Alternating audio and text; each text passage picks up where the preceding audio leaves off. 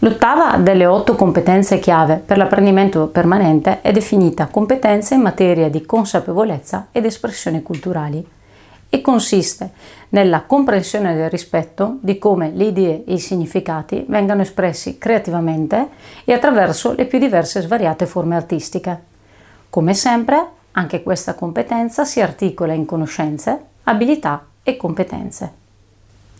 Tra le conoscenze vi è la conoscenza delle culture e delle espressioni culturali, nazionali, internazionali, europee o regionali, e del patrimonio artistico-culturale che le accompagna.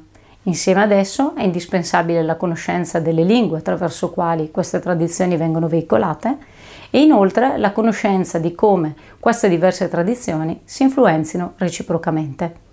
Inoltre, tra le conoscenze è importante comprendere come vengono veicolate le idee e le riflessioni tra l'autore, i partecipanti e il pubblico e come queste vengono veicolate attraverso le diverse forme di comunicazione e le diverse forme artistiche, del testo scritto, del testo tramandato a voce, del teatro, della musica e via dicendo.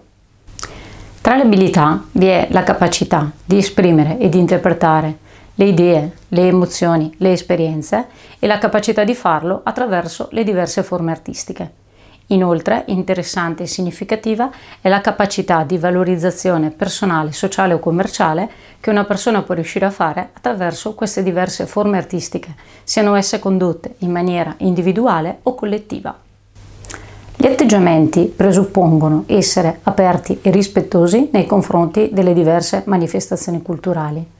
Inoltre, accanto a questa apertura, a questo rispetto, ci dovrebbe essere un approccio etico e rispettoso e responsabile, soprattutto nei confronti della titolarità culturale ed artistica.